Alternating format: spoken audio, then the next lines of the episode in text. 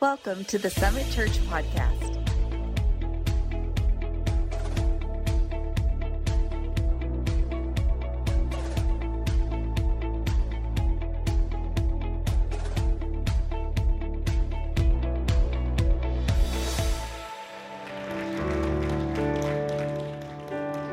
Dallas doesn't play till 325, so I'm planning to go till 315. God is good, amen. Man, I'm so glad to be here. So glad that God is guiding and directing our life. 2024 is going to be a great year. I hope you all joined us. Many did. We had a great turnout for our online only service last weekend, but it's good to be back in person. Amen. And if you didn't uh, uh, uh, participate in that service last weekend, I want to encourage you highly to go back and listen to that message. I really believe it could set your year the pace of your year and the consistency of your year if you'll listen to it and do what God guides us and directs us to do. So I want to encourage you to do that. So today we're reading, I'm going to talk to you about the purpose of the challenge. You've been hearing about the challenge, and I talked last weekend about the challenge. And today we're going to get the challenge started. And I'm anticipating and expecting that everybody who's a part of Summit Church will take this challenge. And uh, uh, I want to add to this challenge. I want to add to this challenge one thing that we haven't said, and that's this. I want you during this 21 day challenge to be at everything Summit does for that 21 days. Like, commit. I'm going to be in church. I'm not going to miss a weekend. I'm going to be a part of it. When Watoto comes, I'm going to be here. I'm going to be a part of it. I'm going to bring some people with me. I want you to make that as a part of the commitment because I believe God has taken this distinctly taking us to another level and saying it's time for you to take a step up in your commitment. So I want you to be a part of doing that as well. So today I want to talk to you about the purpose of the challenge and let's get right into it. Read with me Matthew chapter 20, 22, verse 37 through 40. It's a verse that's very common to all of us. We should probably be able to quote it, but let's read it together today. Everyone read. Jesus replied, Love the Lord your God with all your heart with all your soul, with all your mind. And this is the first and the greatest commandment. And the second is like it love your neighbor as yourself. All the law and the prophets hang on these two commandments. Father, we thank you for your word. Plant it deep in our heart, cause it to bear fruit. In Jesus' name we pray. And everybody said, Let's give God one more hand clap of praise before we're seated, and then you can be seated. Man, God is good. When I read Matthew chapter 22, verse 37 through 40, it, it can become somewhat of a uh, quotable type verse. Because we hear it so often, we can become so familiar with it that it loses its potency or purpose and we need to go back and really look and study what this says because there is a context in which this is written. And the context that it's written in is a lawyer came to Jesus and was trying to trip him up. He was trying to make him say something that would get him in trouble or that would be against the grain or be some kind of situation that would not be uh, good for him. And when he asked Jesus, he said, What is the greatest commandment? And Jesus immediately answered what the greatest commandment was. He said, To love the Lord your God with all your heart, soul, mind, and strength. Now, you may or may not realize this, but Jesus, being the rabbi he was and being the teacher that he was, he was directly referencing Deuteronomy. He was saying, he was repeating something out of the law. And he was saying, Look, this is the greatest commandment love the Lord your God with all your heart, soul, mind, and strength. And then he was not asked to say what the second greatest commandment was. He volunteered that information all on his own. And he just said, Look, and also the second is like it, that you should love your neighbor as you love yourself. And I think it's very important that we also understand that Jesus is saying to us that these two commandments that he gives us encapsulate the entire Word of God. They encapsulate all the prophets, all the law, and everything that God tells us to do is contained in these two verses love the Lord your God with all your heart, soul, mind, and strength. Love your neighbor as yourself. Even if you look at the Ten Commandments, you'll see that the first Ten Commandments or the first five commandments are all devoted to God. This is how we should do this, or, or uh, I believe that's right. It may be the other way around. And then the second five are devoted to how we treat others. And what we need to understand is when God says that we love God with all our heart, soul, mind, and strength, love our neighbors ourselves, He's saying if you'll do this, that covers it all. That covers everything. But because we have to understand if you love God, you'll do what God says. And if you love your neighbor, you won't do ill to your neighbor.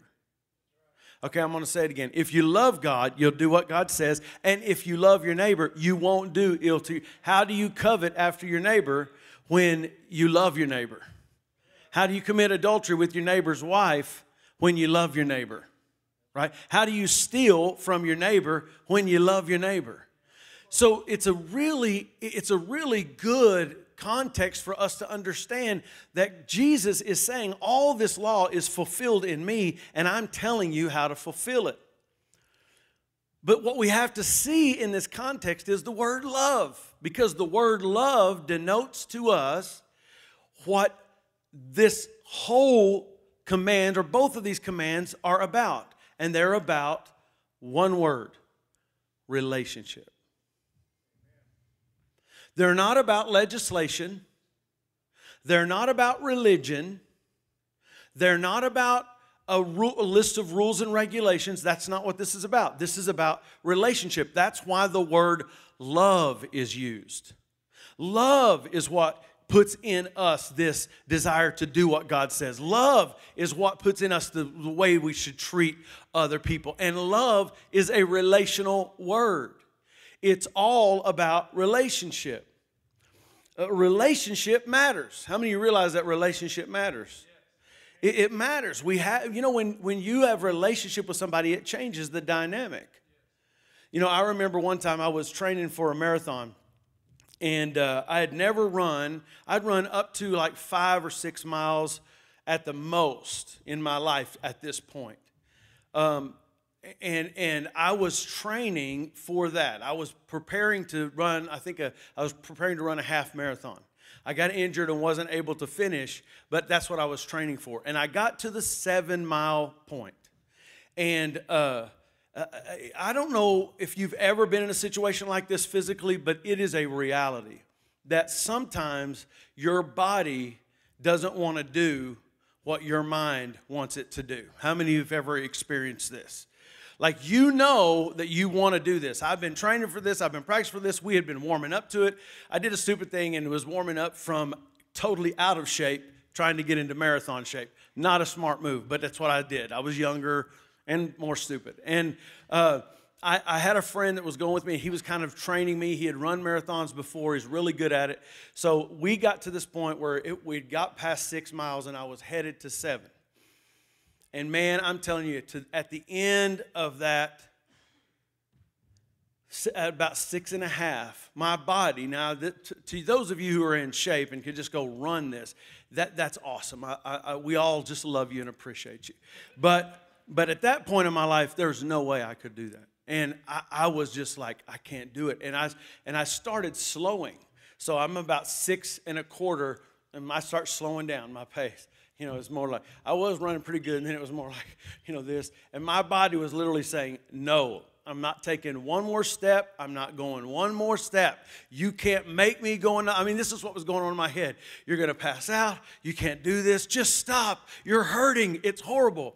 And all of a sudden, I heard, Get up here. And I'm like, I can't, man. And he saw that I was I got thirsty just thinking about it. Um, he, he saw that I was slowing, he saw that I was about to stop. And he just knew this was a pivotal point in our training. And he said, No, I'm not letting him stop. So he literally turned around and sprinted back to me. And he's running beside me, You're kind of like sidestepping like this. And he's running beside me. That's how slow I was going. And he's like, Come on, you can do it. And he's talking to my ear, David, you can do this. Don't stop. Don't let your body tell your mind what to do. You tell your body right now, take another step. You can do this. And he just kept talking to me and kept talking to me and kept talking to me till finally we were at seven miles and I finished it. I felt so accomplished. Broke that barrier and went on to run. I think the farthest I've run now is 16 miles.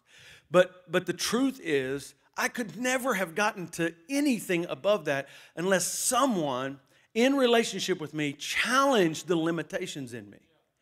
Relationship matters. When we get in the context of life, relationship matters. When we get uh, uh, uh, in, involved in challenging ourselves and challenging the limits of life and trying to be everything God's called us to be, it matters that we are in relationship. And the most important relationship that we are in is our relationship with Jesus.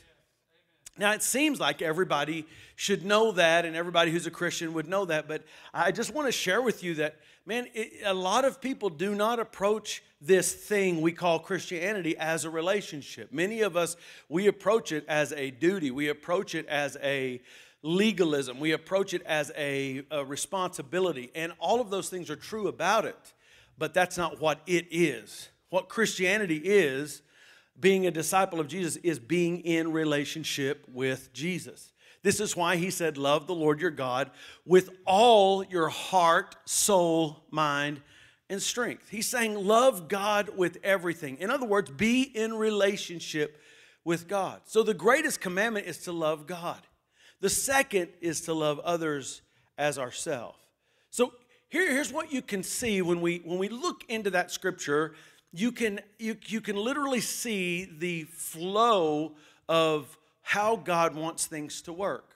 Because if I am in an effective relationship with God, if I am listening to His word, if I am praying and seeking His face, if I am communing with Him, then that relationship helps me to understand how I should think about myself.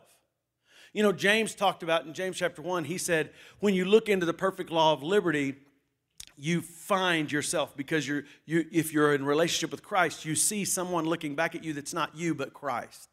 He said, but if we if we are double-minded, that we we we are uh, like a man that looks in a mirror and then goes away and forgets what he looks like. See, our identity isn't found in humanity. Our identity isn't found in humanistic ideology. Our, our, our, identity isn't found in what the world thinks or the opinion of others or the ideas of man, but our identity is found in Christ. So, in a relationship with Christ is when I come to know myself best. Truly, until I know Christ, I don't know me because He created me. And He can tell me who I am, He can tell me what uh, I am meant to be. He can tell me the purpose He created me for. And when I know Him, I know me better. So when I love God with all my heart, soul, mind, and strength, then I know how to love myself. And out of the love that I have for myself, I love others as I do myself. In other words, I put other people on equal standing with the way I feel about me. Matter of fact, the Bible even goes further and says loving others means to defer to them, make them better than you. So we really need to understand that it's in this relational context and relational flow that God is trying to create in us the ability and empower us to be able to keep the all the prophets and all the law.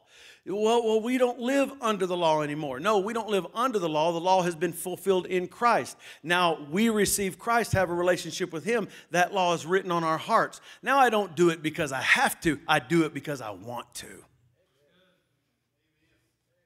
because my nature has changed, because now my nature is Christ. The purpose of the challenge and the reason we're doing this is to develop a, a relationship with God. That's the whole point. Reading the Word, studying the Word is not something you want to check off a box, okay? It's, we're not saying, hey, let's all be really religious and let's make sure we get our reading done and our prayer done. No, it's about communing with God. You can't say you have relationship with someone if you never speak to them. You, you, you can not say you have relationship with someone if they never speak to you. That's utterly ridiculous. And your relationship definitely can't grow and become more intimate if there's not communion or communication between you two. So when we start a relationship with God, that's just it. It's just a start. Jesus describes this to Nicodemus in John chapter 3 as being born again. So when a person makes this decision to follow Christ and God touches their life, it's like they're a baby. It's like they're a baby. And, and, and, and that is the truth. They are actual, in actuality a spiritual baby. Because now, when the Holy Spirit touches your spirit and it comes alive and we're born again, the theological term would be regeneration. When that happens in us, it starts us. It's a brand new thing. Now I want to do right. I may not always do it right because my soul needs to be renewed. My mind, will, and emotions need to be renewed according to the Word of God. But my spirit wants to do right because my spirit wasn't even involved before. But now that I know Jesus, He's awakened me. It's like a resurrection happened on the inside of me. And so now that I am born again, a relationship has started. A relationship that's so important it's, it's the most important. You know, if you ever study uh, childhood development, you, if you ever read about how a baby or how a child develops, you'll come a, a, a, along a concept called failure to thrive. Now, what failure to thrive is, is uh, this inability for a child to grow and to develop because of something they're lacking. Uh, and what they are lacking is emotional and relational connection. Did you know a baby can be born and can be taken care of physically, but when that baby is not loved on, not cared for, not hugged, not cuddled, not spoken to, not loved on, not smiled at, not, not, not uh, communicating together, when that doesn't happen, when that doesn't happen, there are literally, you can take a scan of their brain and you can see these black spots where a, a synopsis was supposed to form and a pattern was supposed to be created that is not and was not. And that child will fail to thrive. Not because he wasn't fed, not because she wasn't physically taken care of, but because they were not loved. They were not treated affectionately, they were not related to. Now, think about that. God creates us in a way that in order for us to thrive, relationship has to happen. Think about that. God created us that way. That, that, that we need the affection of our mother and dad. We need the affection of our siblings. We need the affection of our friends. We need relationship. And what happens if, if the brain doesn't form correctly with, without connection, without relationship, then neglect breeds dysfunction and distortion of the identity of that person. Even if they're physically taken care of, their development is stunted because they are failing to thrive because they haven't been related to. The same is true, listen very carefully to me. The same is true in our Christian life every day. Remember, when we come to know Jesus, it's a start. When we come to know Jesus, it's a start. It's not the end, it's the beginning. Most of us in our culture today, Christians, treat it like the end. I came, I prayed a prayer, I got baptized, that's the end. Now I'm going to heaven and everything is fine. That is not the end, it's just the very beginning. And if you don't continue down that path of growth, then your growth is stunted and you will fail to thrive as a believer. The same is true of every Christian in every relational context with God. We need the presence of God. We need intimacy with God. We need to be held by Him. We need to be spoken to by Him. We need to be encouraged by Him. We need to be touched by His hand. I remember uh, a few years ago, well, almost 30 years ago now, uh, Taylor, you, most of you know the story about how Taylor was born. Uh, Taylor was not supposed to live. Uh, she was born dead. 15 minutes, APGAR scores none, zero. No oxygen to the brain, no heart, nothing. She was dead. And uh, just because we had some godly doctors and we were praying and other people were praying, we didn't even realize how bad the situation was. We didn't. We were so young, we didn't really know what was going on until after it happened, and then we realized, oh my God. You know, that's why every time she gets up here and sings, it blows my mind because uh, after that happened, they came into our room with all these pamphlets saying this is what's going to be wrong with her. She's probably going to be deaf. She could have multiple sclerosis. There's all kinds of different things that could be wrong with her. So you need to be watching this and watching that. And every time she gets up and breath leaves her lungs, I just think of how she was born.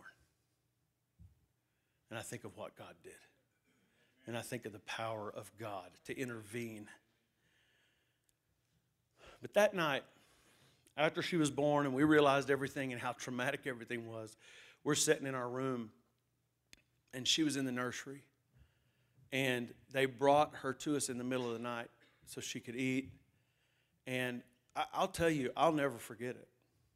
I don't know why that memory is so vivid to me, but I'll never forget sitting in that quiet, quiet hospital room, just me and Janae, nobody else, just me and Janae and little Taylor, and we just held her. And we talked to her. And we prayed over her. And we listened to her coo. And we and we just loved on her.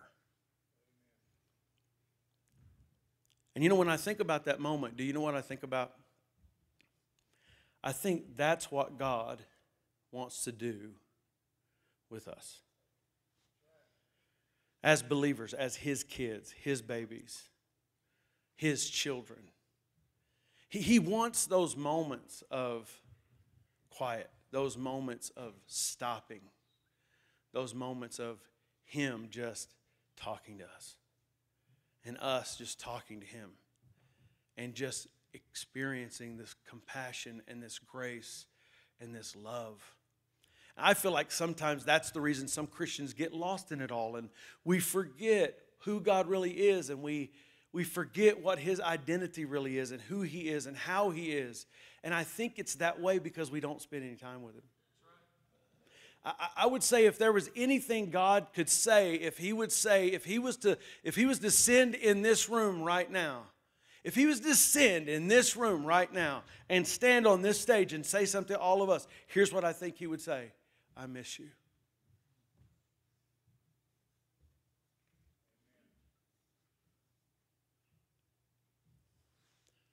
because He wants that communion.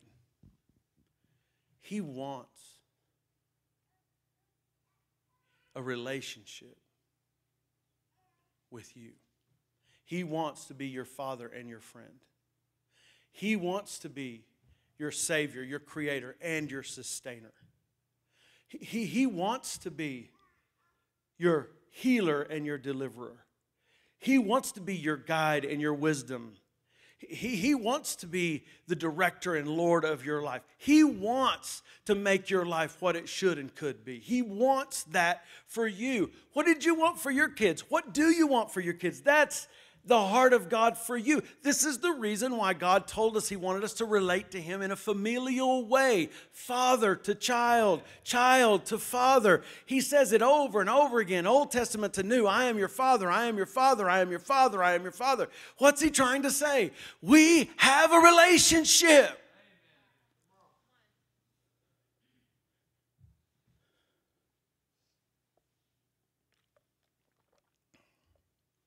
I have friends that, you know, my my father-in-law died a few years ago, four years ago now. It seems impossible, but and through that, some of our elders have had lost parents, and, and you know, uh, we talk about that feeling. And I remember Quinn one time saying, calling me after uh, the passing of of his, and he and he said, hug your dad. He said, call your dad, talk to your dad, hug your dad. And, you know, at that point I said, okay. You know, in my mind, I was like, okay, yeah, I should. I should. I should do that. And you know, my dad and I, we've loved each other all of our lives, but we never, you know, he didn't understand me coming up, and I didn't understand him. And so we didn't really have this close, close connection all my young life. And as I got older, we begin to have a better connection. And then as I got even older than that, and, and probably right now, we have the best relationship we ever had. But one of the reasons is a couple of years ago, I said, My dad doesn't know how to connect with me, I'm going to connect with him.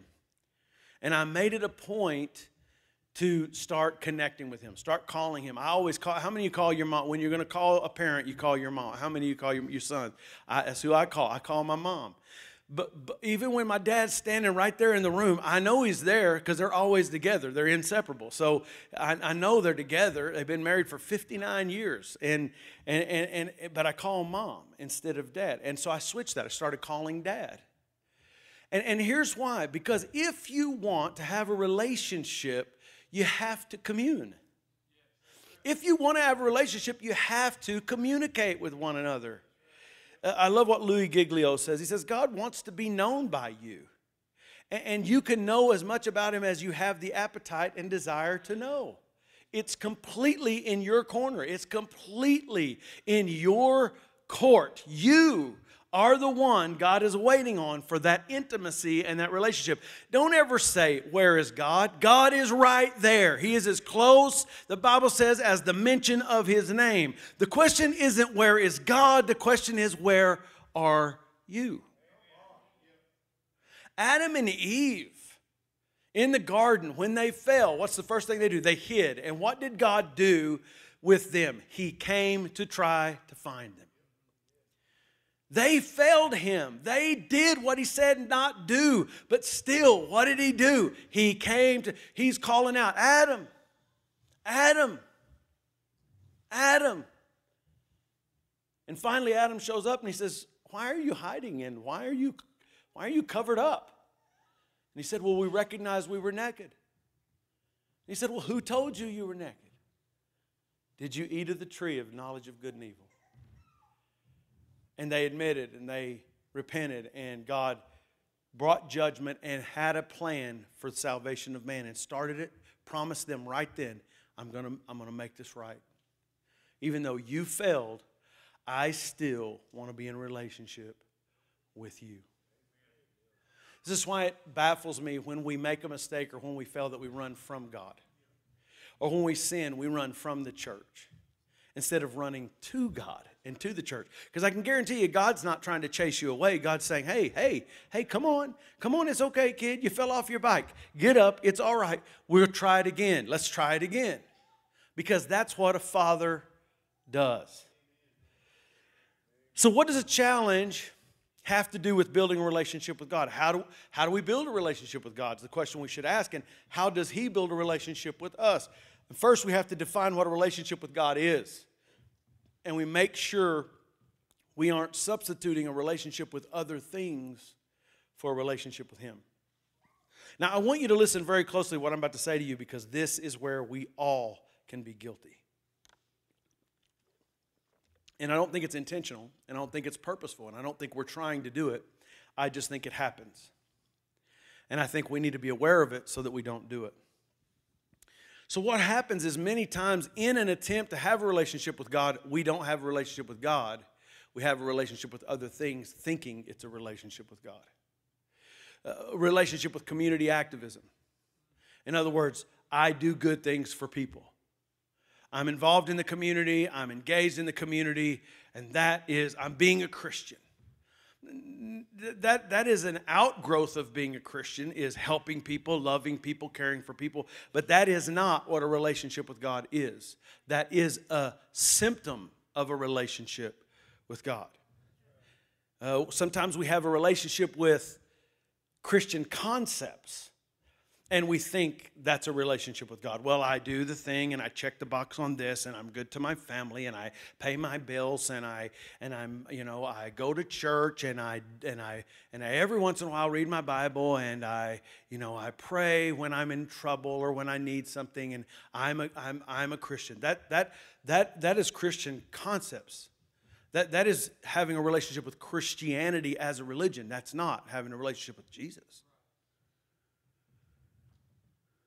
Sometimes we mix it up with a relationship with the church. We think because we attend church. We think because we show up. We think because we serve. We think because we're a part of the church body. We think because we, you know, we, we got on the meal train and we helped feed somebody that was sick. That's, I, that's my relationship with God. No, no, it's not. I come to church on weekend. That's my relationship with God. No, it's not. These are all very good things, and all of them are manifest in our lives when we truly have a relationship with God, but they are not a relationship with God. They're all good. And we want them to flow from our relationship with God, but they are not, I say it again, a relationship with God, nor can they replace a relationship with God, and can even, listen, become idols to us, and we start worshiping at those things instead of worshiping at the feet of Jesus. We start relating to religion instead of the relationship we have with God. Amen? Does everybody get that? And it's so easy to do. Why? Because it's something I can put my hand to and it makes me feel good about myself, and that equates to me that God is okay with me. But that is not a relationship with God. A relationship with God isn't even morality. Well, I'm a good person, that's my relationship with God. No, you can be as good as you want to, but our righteousness is as filthy rags before God, as holy as we can possibly be as a human. Can't even touch righteousness. We have to have Jesus to have righteousness. We have to be in relationship with Him to become righteous. It's not about morality. My relationship with morality is not my relationship with Jesus. My relationship with Jesus causes me to be moral, but it is not my relationship with Him. These are all good things, and they all flow from our relationship with God. So, if those things are not a relationship with God, then what is a relationship with God? Well, once a person has made a decision to follow Christ and ask Him to come into their lives and change them, a relationship begins. And it progresses much like a human relationship would with a father and their child. It's a direct, interactive, emotional, physical, mental, and spiritual connection. This is why the greatest commandment is love the Lord your God with all your heart, soul, mind, and strength. In other words, it is this connection to God in every way in a relationship with Him. So, if that is what it is, then how do we do it? Well, we need to do it by getting started with one word. And this word is so often forgotten when we're having our theological musings. It's often laid to the side while we try to get our minds around deeper and more consequential spiritual ideas. However, it is the heart of spiritual development, it is the key to connection and intimacy in a relationship with Jesus. It is a word that we need to apply in every aspect of our lives that we want to succeed. It is a word that carries a meaning that creates the ingredients which create new habits and renews new mindsets. It breaks old barriers. It creates consistency. And that word ladies and gentlemen, is a word that we have forgotten. It is a word that we have put out of our mind. It is a word that we don't practice as Christians, and that word is daily. Everyone say daily. Luke chapter 9, verse 23 says, Then he said to them all, Whoever wants to be my disciple must deny themselves and take up their cross daily and follow me. Acts chapter 16, verse 5 says, So the churches were strengthened in the faith and grew daily in numbers. 2 Corinthians chapter 11 verse 28 in the NIV says besides everything else I face daily the pressures of my concern for all the churches. 1 Thessalonians chapter 4 verse 12 so that your daily life may win the respect of outsiders and so that you will not be dependent on anybody. Hebrews chapter 3, verse 13. But encourage one another daily, as long as it is called today, so that none of you may be hardened by sin's deceitfulness. Acts chapter 2, verse 46. Every day they continued to meet together in the temple courts. They broke bread in their homes, ate together with glad and sincere hearts. Daily, daily, daily, daily. We, as church leaders over the history of the church, have sent the wrong signal to believers that your relationship with God is a Sunday endeavor. It's just come to church on Sunday and worship God together and come to church on Sunday and learn about the Word. And it is very important, even vital, that you come to church on Sunday. I would, I, I'm trying to encourage everybody. Look, we're at 2024. All kinds of junk is happening all over the earth. It's time for us to stop playing church and get in the house of God every weekend. But I'm here to tell you that it's more than that. It's daily. The church should be growing daily. That's what the Bible says. Not weekendly, but daily. People should be coming to, in your circle of influence, people should be coming to Jesus every day. Someone in this church should be winning someone else to Jesus every day, daily. We should be praying every day. We should be, this is why it just shocks me when people don't do small groups or don't go to small groups. It just shocks me. It's biblical. I'm not trying to get you to do it because it's a program we have. It's the Bible. They met every day. They loved every day. They prayed every day. They communed every day. But I got so much going on. Yeah, it's an idol to you, isn't it? You got so much going on. You're worshiping at the feet of other things and you're saying, I want to have a relationship with God, so I have to reinterpret what that relationship is so that I can justify and rationalize my overbusy lifestyle so that I can do, say what I'm in relationship with God, even though I'm really not.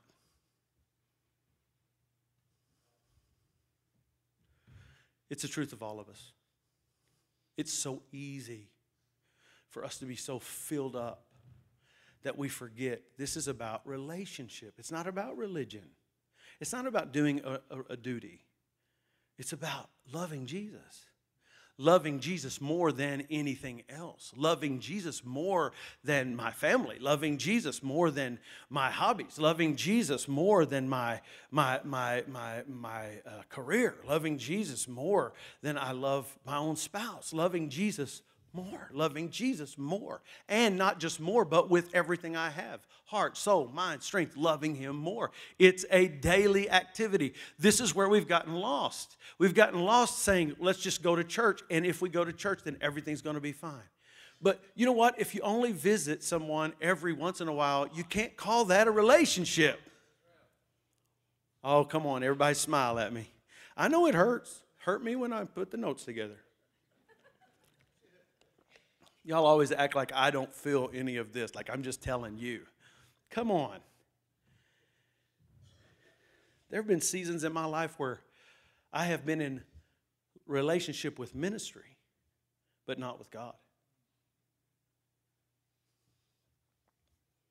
There have been in re- moments in my life, and thank God, only moments, where I've been in relationship with you, but not with God.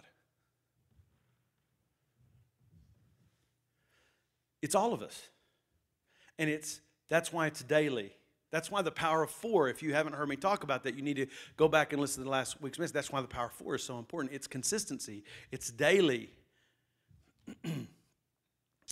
Darren Hardy said this, and I love it. You will never change your life until you change something you do daily.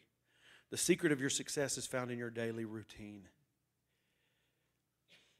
I want to say something to you, and I want you to hear it. This relationship is not built in a day, it's built daily. We treat Christianity like it's built in a day. My whole relationship with God is built in that one day, that one moment where I raised my hand, or I went to an altar, or I went to the baptismal pool. Uh, that's it. My relationship with God, done. No, no. You can't find that in the Bible. You can't even get close to that in the Bible.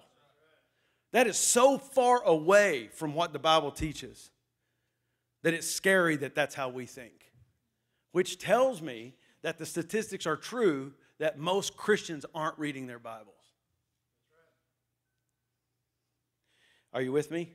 How is our world going to hell in a handbasket? How has all this perversion happened? How is all people so deceived? Why is so much corruption? Blah, blah, blah, blah, blah. Are, really? Maybe it's because believers are not daily walking with the Lord. And because we have failed to daily walk with the Lord, it has created a culture where there's no barrier to any of that. There's no light pushing back that darkness because we're all busy trying to make it in the world and forgetting that this is a daily relationship with God. Therefore, darkness usurps the authority of the light. Everybody with me? So before we as believers point the picture at the world and say, You're so evil, we might want to look in the mirror and say, Where am I at as it pertains to my daily walk with Christ? That's what this challenge is about. That's what this challenge is about. So, if that's a relationship with God, and what is that relationship with God? It's daily communing in His Word, like listening to His Word, reading His Word, studying His Word, and understanding it, getting it in my heart and getting it in my mind, and then daily praying, seeking His face, talking to Him. This is what builds a relationship with God daily. When we do this daily, this is why I talk about it so much. Everybody's like, oh, of course we're supposed to do it. Well, then do it, everybody. Come on. Let's stop saying we're supposed to do it and let's start doing it. And I'm not talking about some little bitty devotion where we don't really enter, you know, we do. Don't, I'm not talking about some little duty or responsibility. Let's get a couple of scriptures in. No, I'm talking about studying the word, seeking the face of God daily in communion with Him and seeing what He will do. It's what I call rubbing shoulders with Jesus. I used to think that if I prayed really hard, God would give me the anointing to be a good preacher and I'd make a difference in people's lives.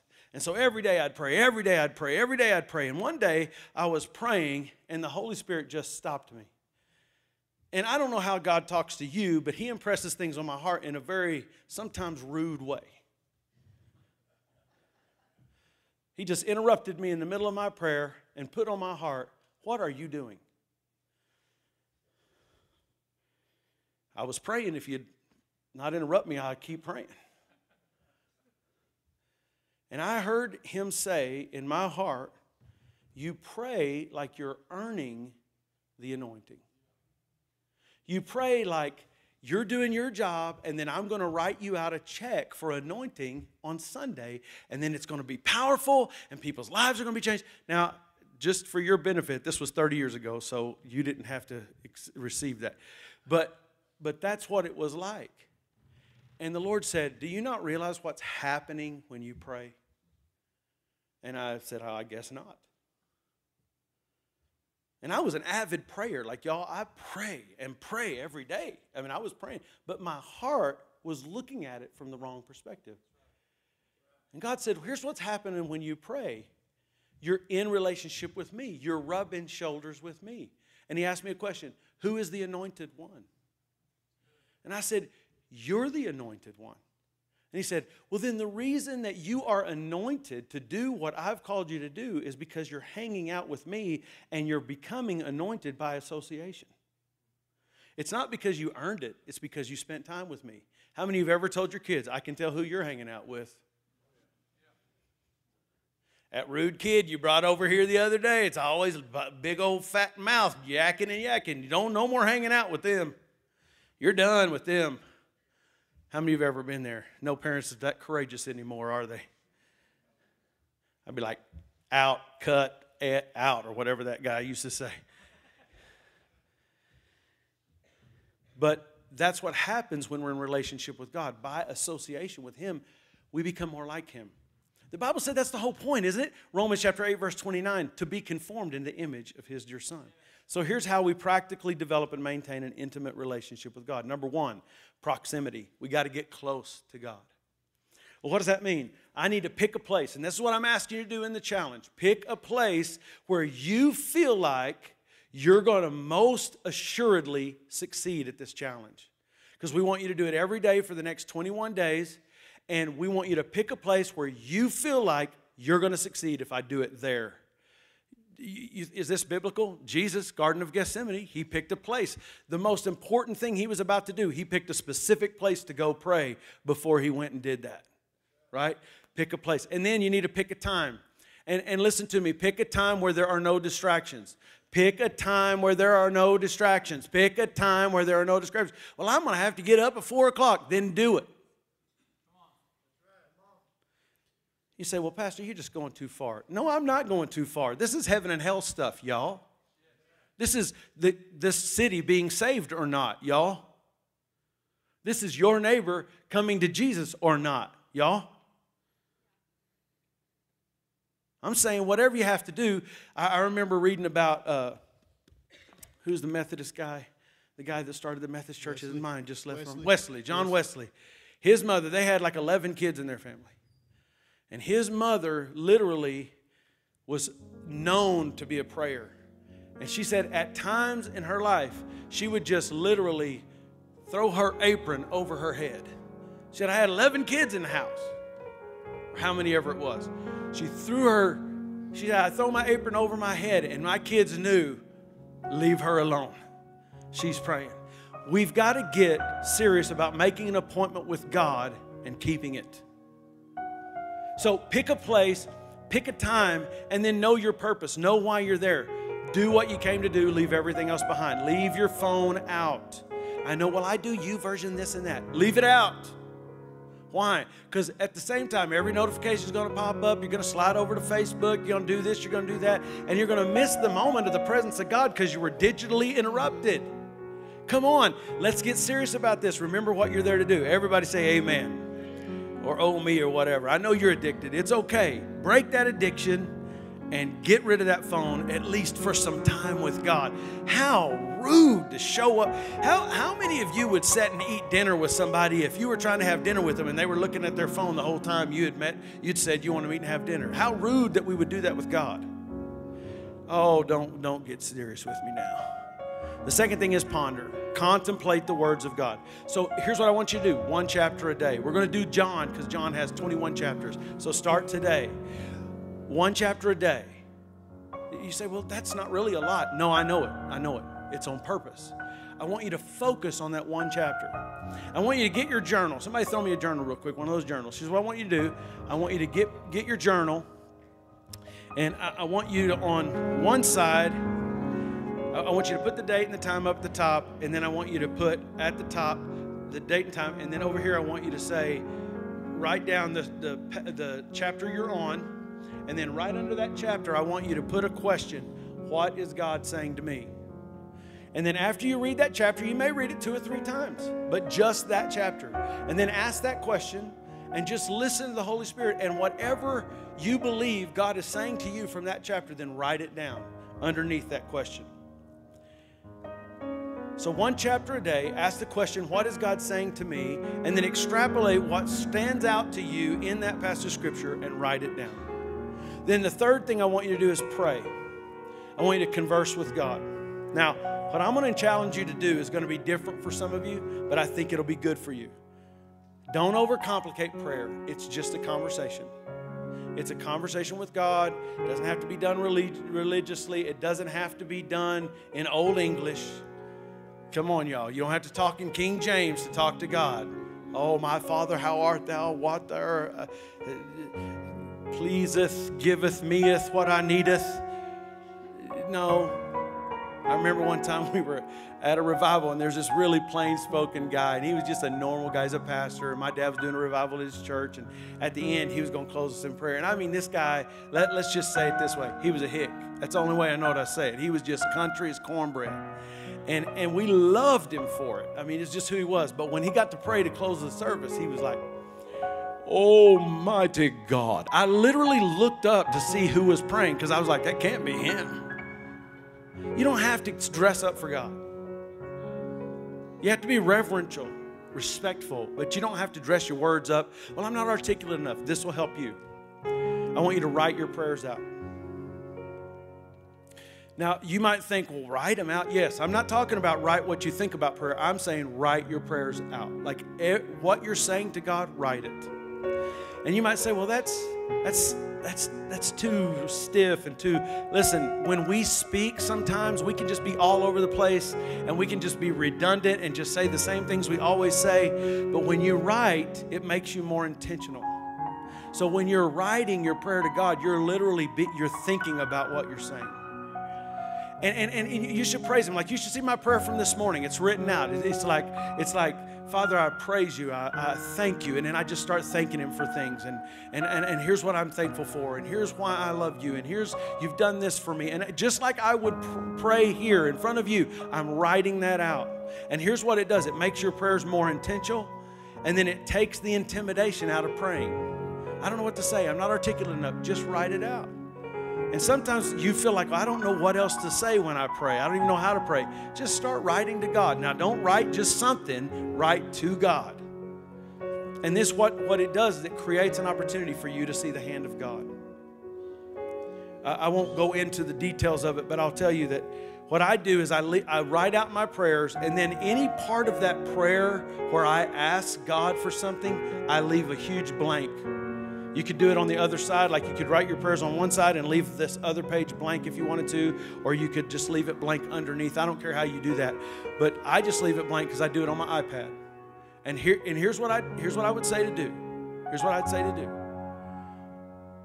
You pray those prayers and leave a blank because then you can go back when God answers your prayer, and you can write out the date in a different color pen and you can say how God answered that and what it was like. And let me tell you something. I went back just the other day and looked.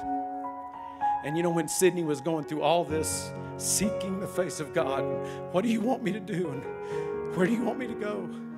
As a dad, I was desperate for God to direct her and guide her. I didn't want her to make a mistake or go off the rails or do something that wasn't what she's supposed to do. And as she was praying, I was praying. And I'm telling you, I, I, had, I went back and just filled in blanks of where I had prayed prayers and God answered them. Here's how He did it. Here's when He did it. Here's what He did. And I cannot even tell you the things, the specific, detailed things that God did on her behalf that I can go back in my own prayer journal and look at and say, Look what God can do. Look what He can do. He can move mountains, He can change things, He can raise the mountains and lower the valleys and straighten out the paths. This is who our God is, and this is what He can do. And how important it is for us to be able to turn back to that and do it. Our vision here at Summit Churches to connect, grow, go. It starts with the greatest commandment love the Lord your God, oh, and then it flows uh, uh, to the understanding of how to love ourselves, and the outflow of that helps us to love others. Relationship is everything. First, our relationship with God, then each other. We connect with God and each other through relationship, sharing love mutually. This is relationship, and this is what changes our lives. So I want to ask you today, I want to ask you today, will you take this challenge? Just 21 days. Say, Pastor, I'm with you. Here's what I know it's going to change your life if you'll commit to do this exactly like we're asking you to do it. And then join that Facebook group. If you're not on there, join there. Get on Facebook and join that group because we're going to talk every day about it. We're going to say what God's doing in my life as I people are going to give testimonies of what God's doing in their life as they go through this. So, who's willing to say, I'm going to take this challenge? I'm going to take it. If you're willing, I want you to get your book, the journal, it's in your deal, and I want you to stand up and I want you to hold it up high and say, I'm taking this challenge. I will do this. If you don't want to do it, don't do it. But if you're willing to take this challenge, just do it.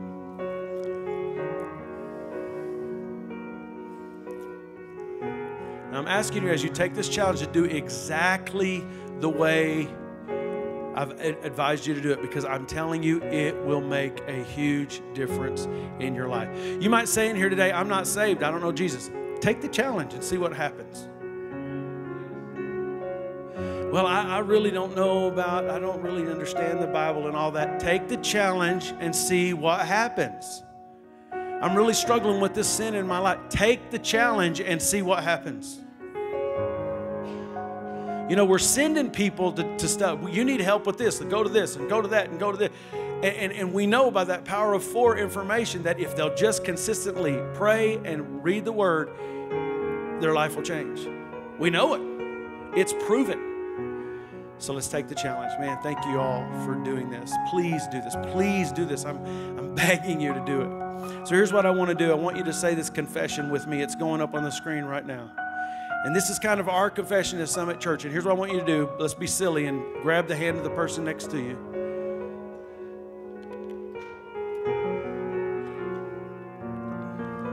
And I want you to say this with me all together. It's up on the screen. Here at Summit, we are connecting with God and each other through deep, abiding relationships. As disciples of Jesus, we are committed to grow in our faith and church community. We are inspired to carry the gospel into the world locally and globally. Let's go.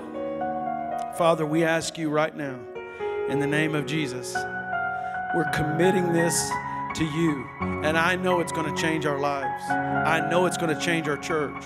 I know it's going to increase the sharing of faith with others. I know it's going to increase victory, personal victory in the life of individuals. I know it's going to increase salvations and sanctification. I know it's going to increase the baptism of your Holy Spirit. I know it's going to increase the healing and deliverance of your people. I know it's going to increase our desire to fulfill your purpose. And I pray over every single person who has said, I will take this challenge.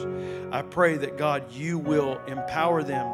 As Paul the Apostle said, I know to whom I have committed and am persuaded that he is able to keep that which I have committed unto him against that day. In Jesus' name, I declare it over every one of us, and I give you praise. Come on, can we just give God a big hand clap of praise this morning? Thank you for being a part of the Summit Church podcast today. We pray that God used today's podcast to draw you closer to Him.